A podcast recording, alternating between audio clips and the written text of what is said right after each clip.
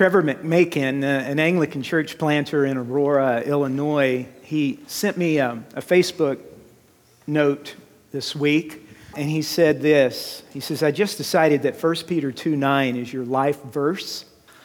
And so I dialed up the verse and I replied back. But anybody get some idea of where he's going with 1 Peter 2 9? Anybody know what that is? You are a royal priesthood, a holy nation. and so we're almost finished with the royal series. And so there we go. And then he replied back. He said, Now, if you remain steadfast under trial, you will receive the crown which was promised. James 1 12. Go Royals. Go Royals, yes. Go Royals. It's good for our city. And we pray for the welfare of the city, right? That's what Jeremiah tells us. And, and go Royals. You know, the Royals have their own liturgical thing going on, right? What's the, what's the liturgical color? Royal blue, right. They have the prayers of the people. How many have been praying for the Royals? Come on. I don't do that. yeah. All right. And then they have symbols. What is, uh, what is their logo? It's the crown. Yeah, so there we go. Well, this morning we're going to pick up where we left off last week, talking about some of the signs and symbols of ancient Christianity. I think we were uh, at least smelling the gospel this morning, right? Did you smell the gospel when you came in? We need to hear the gospel, we need to taste the gospel.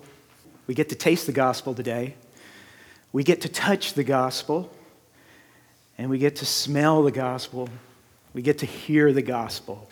And so, liturgical worship is engaging all of our senses around the gospel of Jesus. And all of these readings from Old Testament to New Testament, and how Revelation, which we can read it many different ways, but try reading the book of Revelation not as some end times document today. If you read through it this week or kind of re explore some of the passages that we've been reading, but say, hey, where is all of this coming from? This is the New Testament, and John is seeing all of this imagery of worship, and you have to ask yourself where it's coming from. It's coming from the Jewish tradition that we've inherited. The incense and the, oh, just the bowing and the prostrations and all of it is coming right out of temple and tabernacle.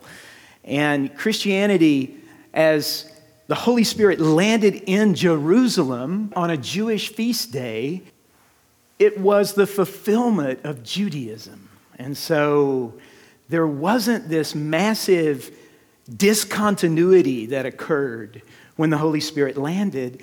There was a full continuity of what had been promised in the Old Testament with types and shadows of the things to come the Holy Spirit all of a sudden makes these types and shadows alive. The ancient Christian church never did away with incense and prostrations and bowing and images because they had a Jewish context for it. And so we've been hearing some of these passages, and I just pray that we could hear those in the context of wow, this is early church worship. John is describing late in the first century late in the first century, we believe that Revelation was written around 90 AD. He's really seeing heavenly worship with earthly worship imagery coming straight out of the Old Testament. And so we've been grafted in as Gentiles, you see.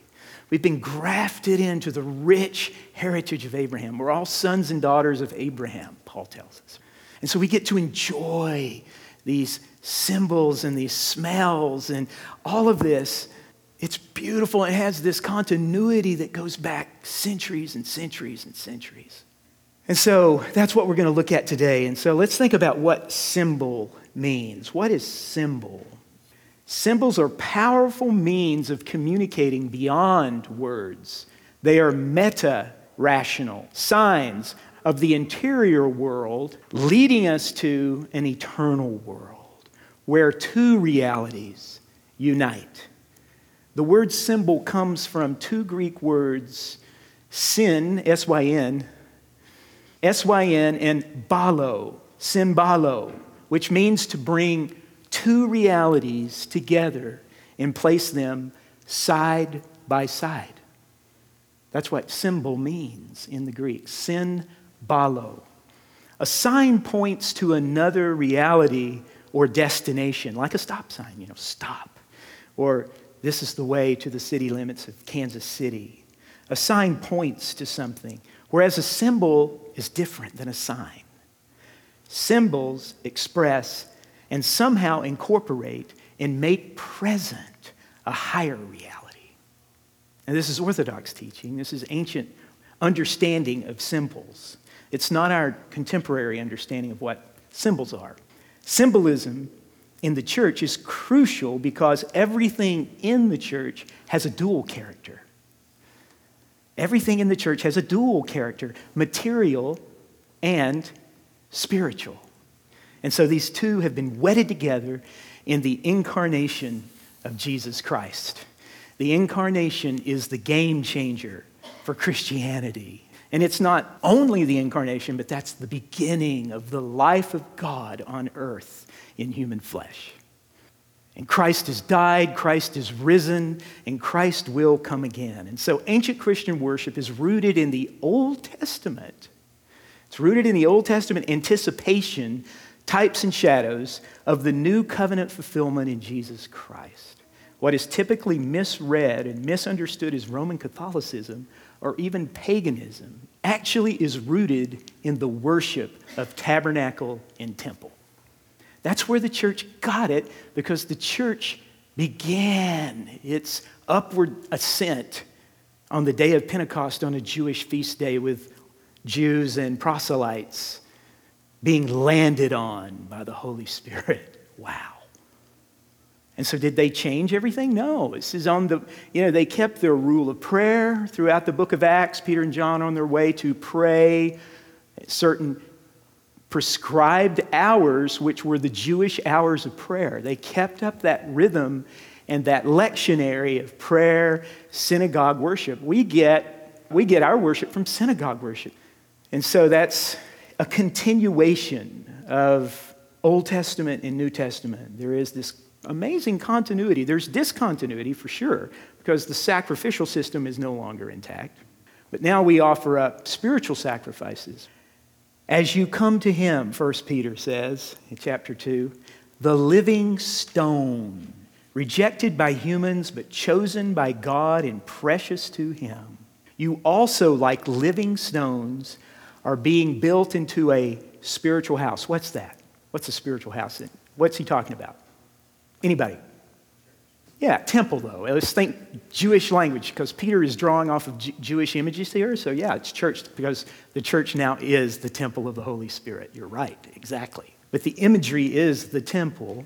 Now, Jesus fulfills the temple and says, Destroy this temple, speaking of his body, and I will raise it up in three days. He is the temple. And the church is the temple of the Holy Spirit because we've been brought into Christ, to participate in Christ. It's a participation, it's a communion in Jesus Christ Himself, who has not only died, but risen, and on top of the head of Christ, the risen Christ on this cross, this is an icon cross. That is the ascension. That's Jesus ascended. Okay? This cross really preaches the full gospel Christ has died, Christ is risen, Christ has ascended to the right hand of God. Beautiful, beautiful. This is our heritage. Beauty. God's into beauty. He calls us his beautiful people. He does. In, in, all throughout the Psalms, he says, You're my beautiful people. It's just God is an aesthetic God. He, he is so into creativity and art. And, and yet, let me say this, and we'll get into icons, but uh, icons are not art. Okay, let me say that in case I don't say that anymore. They're more than art, they're beyond art, they're meta art. Okay, they're windows in the heaven. And so you also, like living stones, are being built into a spiritual house to be a holy priesthood, Jewish context, offering spiritual sacrifices, Jewish context, just transformed now into thanksgiving and praise and Eucharist, offering and serving. Absolutely. Hospitality, that's a spiritual sacrifice the book of Hebrews talks so much about. But you are a chosen people, What does that sound like? Israel. You're a chosen people. He's talking to the church now. A royal priesthood, a holy nation. The church now is the holy nation. Not replacing Israel, but being grafted into Israel. Come on, Israel. Receive your Messiah. That's our prayer, right? We want Israel to lead the way. And so we pray for the peace and the safety not of the secular system of Jerusalem. No, no, no, no. But we pray that all Israel would be saved, as Paul's prayer was. Oh, and there will be a day when all Israel will be saved. I don't understand what all means there. All means all, I'm sure, but what does that mean? I don't know. I've read a lot about that that I don't agree with. We have been grafted into the holy, we are the holy nation along with Israel. We are no longer two people, but one in the new Israel, Jesus Christ. Jesus is the fulfillment of all that Israel was called to be. He is God's chosen and beloved Son. Out of Egypt, I have called my Son. Speaking of Israel, fulfilled in Jesus, okay? And so you're a holy nation, God's special possession. You feel that way this morning? Are you his special possession? You are. And it's beyond emotion and feeling, but you just got to get that. I am a part of his special possession. You may declare the praises of him who called you out of darkness into his wonderful light. Once you were not a people, but now you are the people of God. Church, you are the people of God. We are the people of God. Once you had not received mercy, but now you have received mercy. The two have become one in this man, Jesus Christ, the new humanity. Ancient Christian worship incorporates and celebrates the fulfillment of the Old Testament types and shadows. It's not contemporary looking, but contemporary churches have their own icons.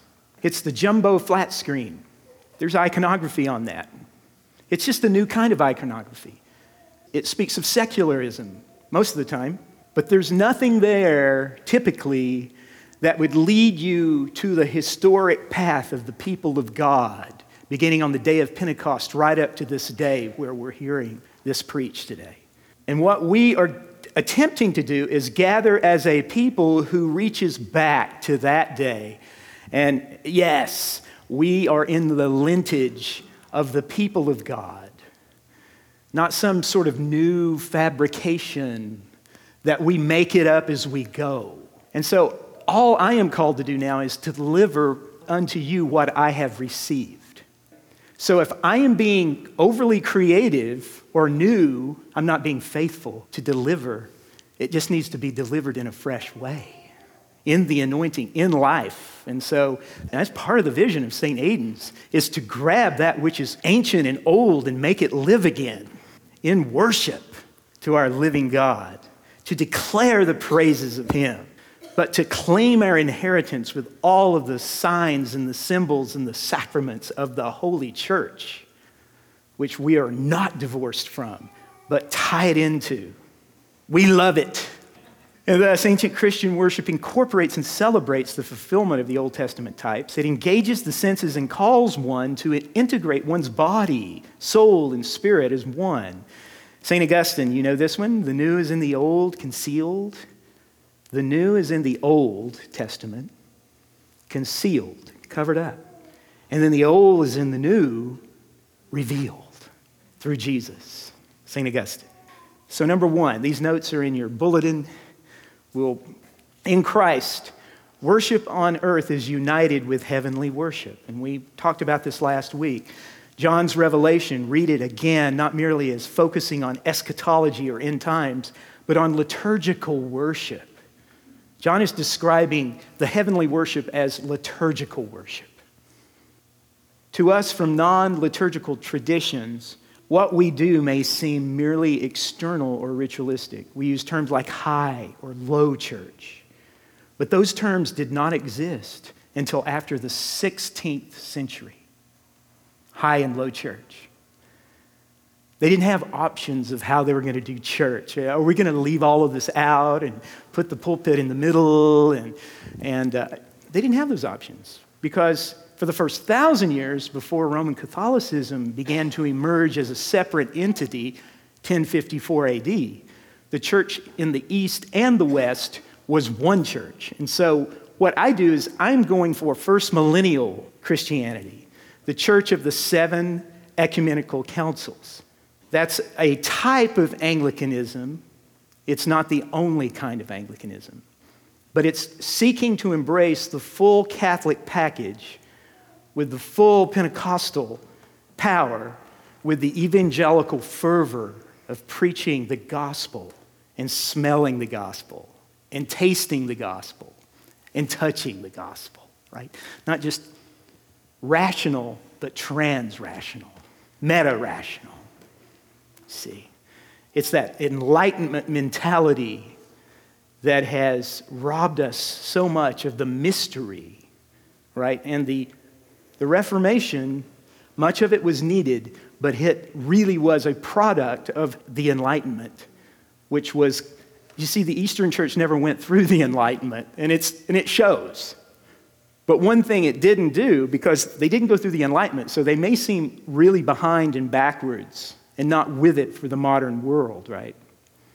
But they, they kept the signs and the symbols and the forms and the sacraments intact. And so we're seeking to take all of that and live in the modern world and communicate it afresh. We've got everything going against us in the secular arena for people to even get their minds around what I'm talking about. We've been secularized. Since the 16th century, this is not a new thing. This has been an ongoing project. Use terms like high church, low church, smells and bells. And I like to think of it on many levels. I like to think of what we're doing as biblical and historical. First of all, because that's why I had 1 Kings 6 read with images in the temple. We're not supposed to have images in worship. Well, you'd have to throw away the tabernacle and the temple, okay, for one thing. The way that most hardline Reformed Protestants interpret, thou shalt make no graven images, they applied that in the worship of God as well. And so that's why you get bare walls and a sermon and a hymnal over here. And that's all you get because it, we're going to move into idolatry. Just that fear of moving into idolatry. And that sense of, I got to understand all this right here. Enlightenment. And so I like to think that we're returning to true biblical foundations rooted in the history of the historic church that's never stopped celebrating this way. It's biblical and historical for sure, but also analogous to putting out your finest, pulling out your finest to celebrate a wedding, to celebrate a marriage, to celebrate a birthday of somebody that means so much to you. Paper plates? No. Plastic forks? No. Gold and incense and candles and swinging it, man. Oh, but you have to know. You have to know and understand and do it from not forms of godliness, denying the power thereof, but a means of godliness, pointing to the power thereof.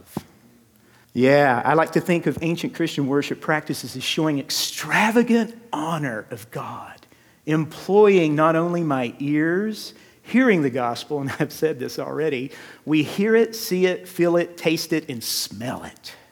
It's a full experience of the gospel. Candles. Let's look at candles. Why do we use candles? What do candles represent? Candles represent that Jesus Christ in John chapter 8, he says, I am the light of the world. Right. Our God is a consuming. Yes, on and on and on. But candles and candelabras and candlesticks were made for the tabernacle and made for the temple, you see. The seven branch candlestick is the symbol of Judaism today.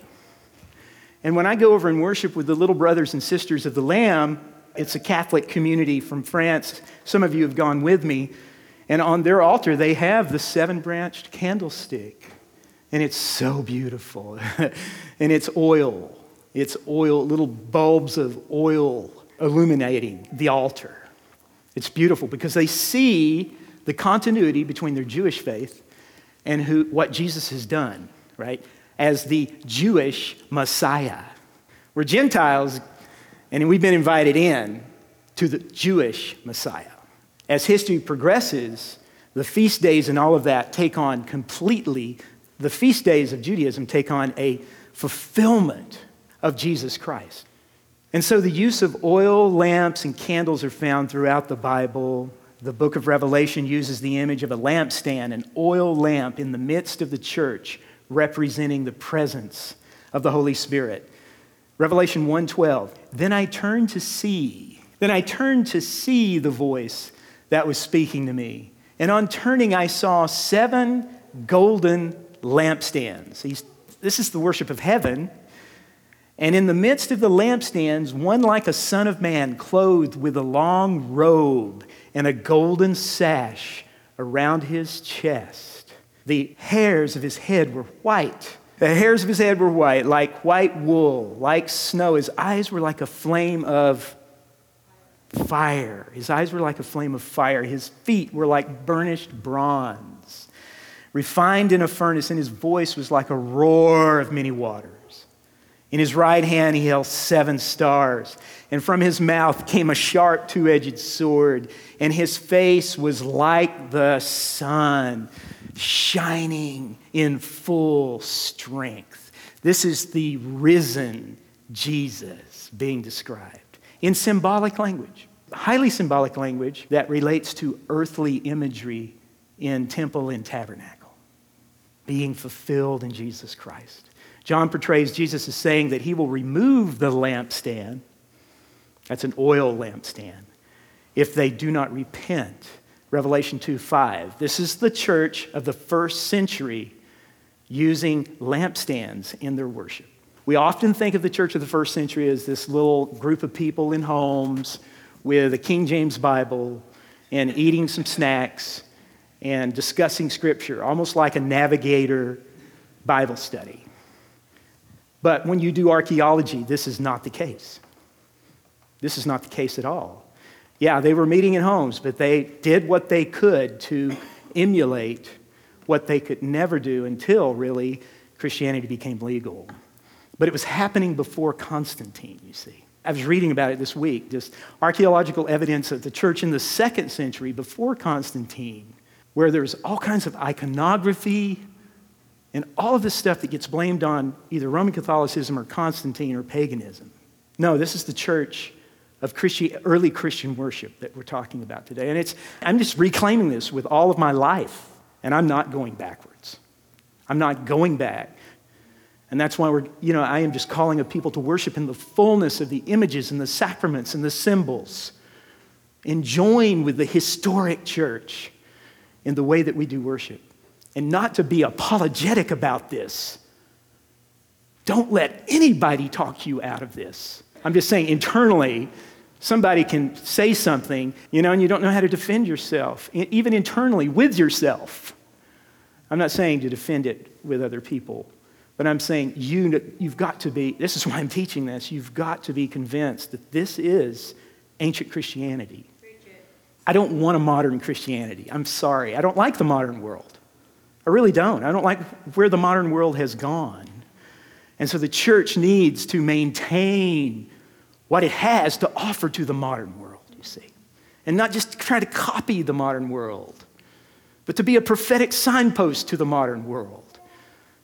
And when people live it out like Mother Teresa or Francis or any of these people of the great saints, like this, this, this right here in the 12th century was the crucifix that God spoke out of in Assisi to convert St. Francis. He was before this crucifix, and he heard the Lord say, Go repair my church. A mystical experience for sure, but it impacted the world. Incense. I was uh, reading a, a convert to the Catholic faith who came out as a, he was a Presbyterian scholar, Scott Hahn. And, uh, and, he, and he described his, his uh, field trip, as it were, to an Orthodox church before he was, converted to Roman Catholicism. And, uh, and he said, Wow, I walked into this Orthodox Byzantine worship service, and the smoke was ascending, and the, uh, the people were prostrating themselves, and it was just like icons and kissing icons. And, and he was looking at all of this, and somebody asked, What do you think? And he says, Now I know why God gave me a body to worship him. That just jumped out at me. Now I know why God gave me a body to worship him, to hear it, smell it, touch it. Embodied worship for sure. Embodied worship. Malachi 1:11 For from the rising of the sun to its setting my name will be great among the nations. And in every place, this is the messianic age, and in every place incense will be offered to my name and a pure offering, the cross. For my name will be great among the nations, says the Lord of hosts. Revelation 8.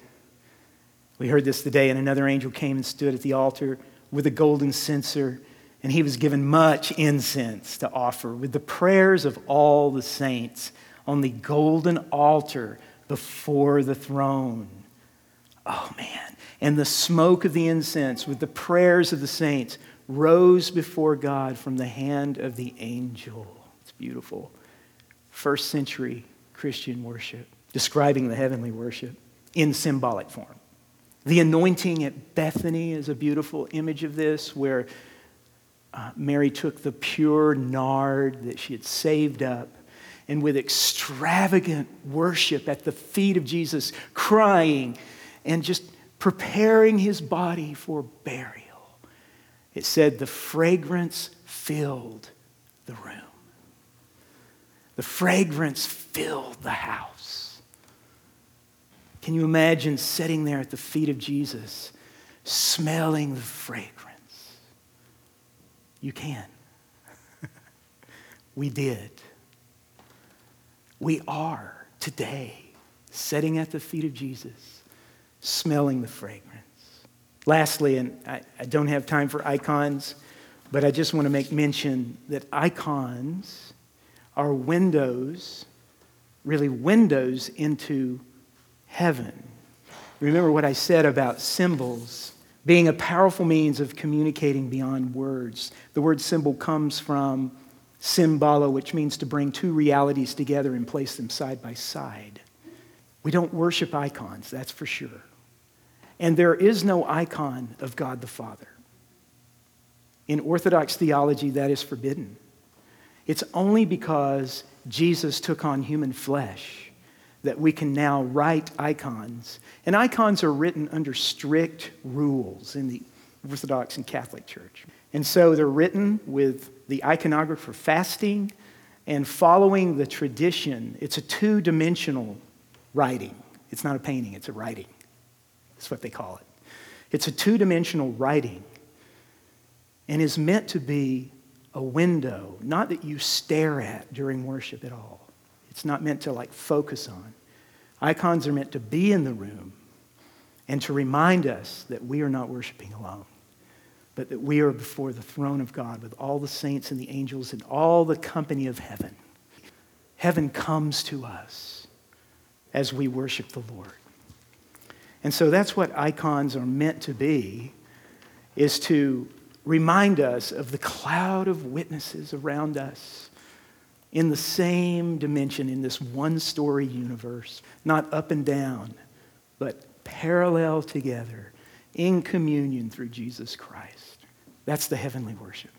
In the name of the Father, and the Son, and the Holy Spirit. Amen.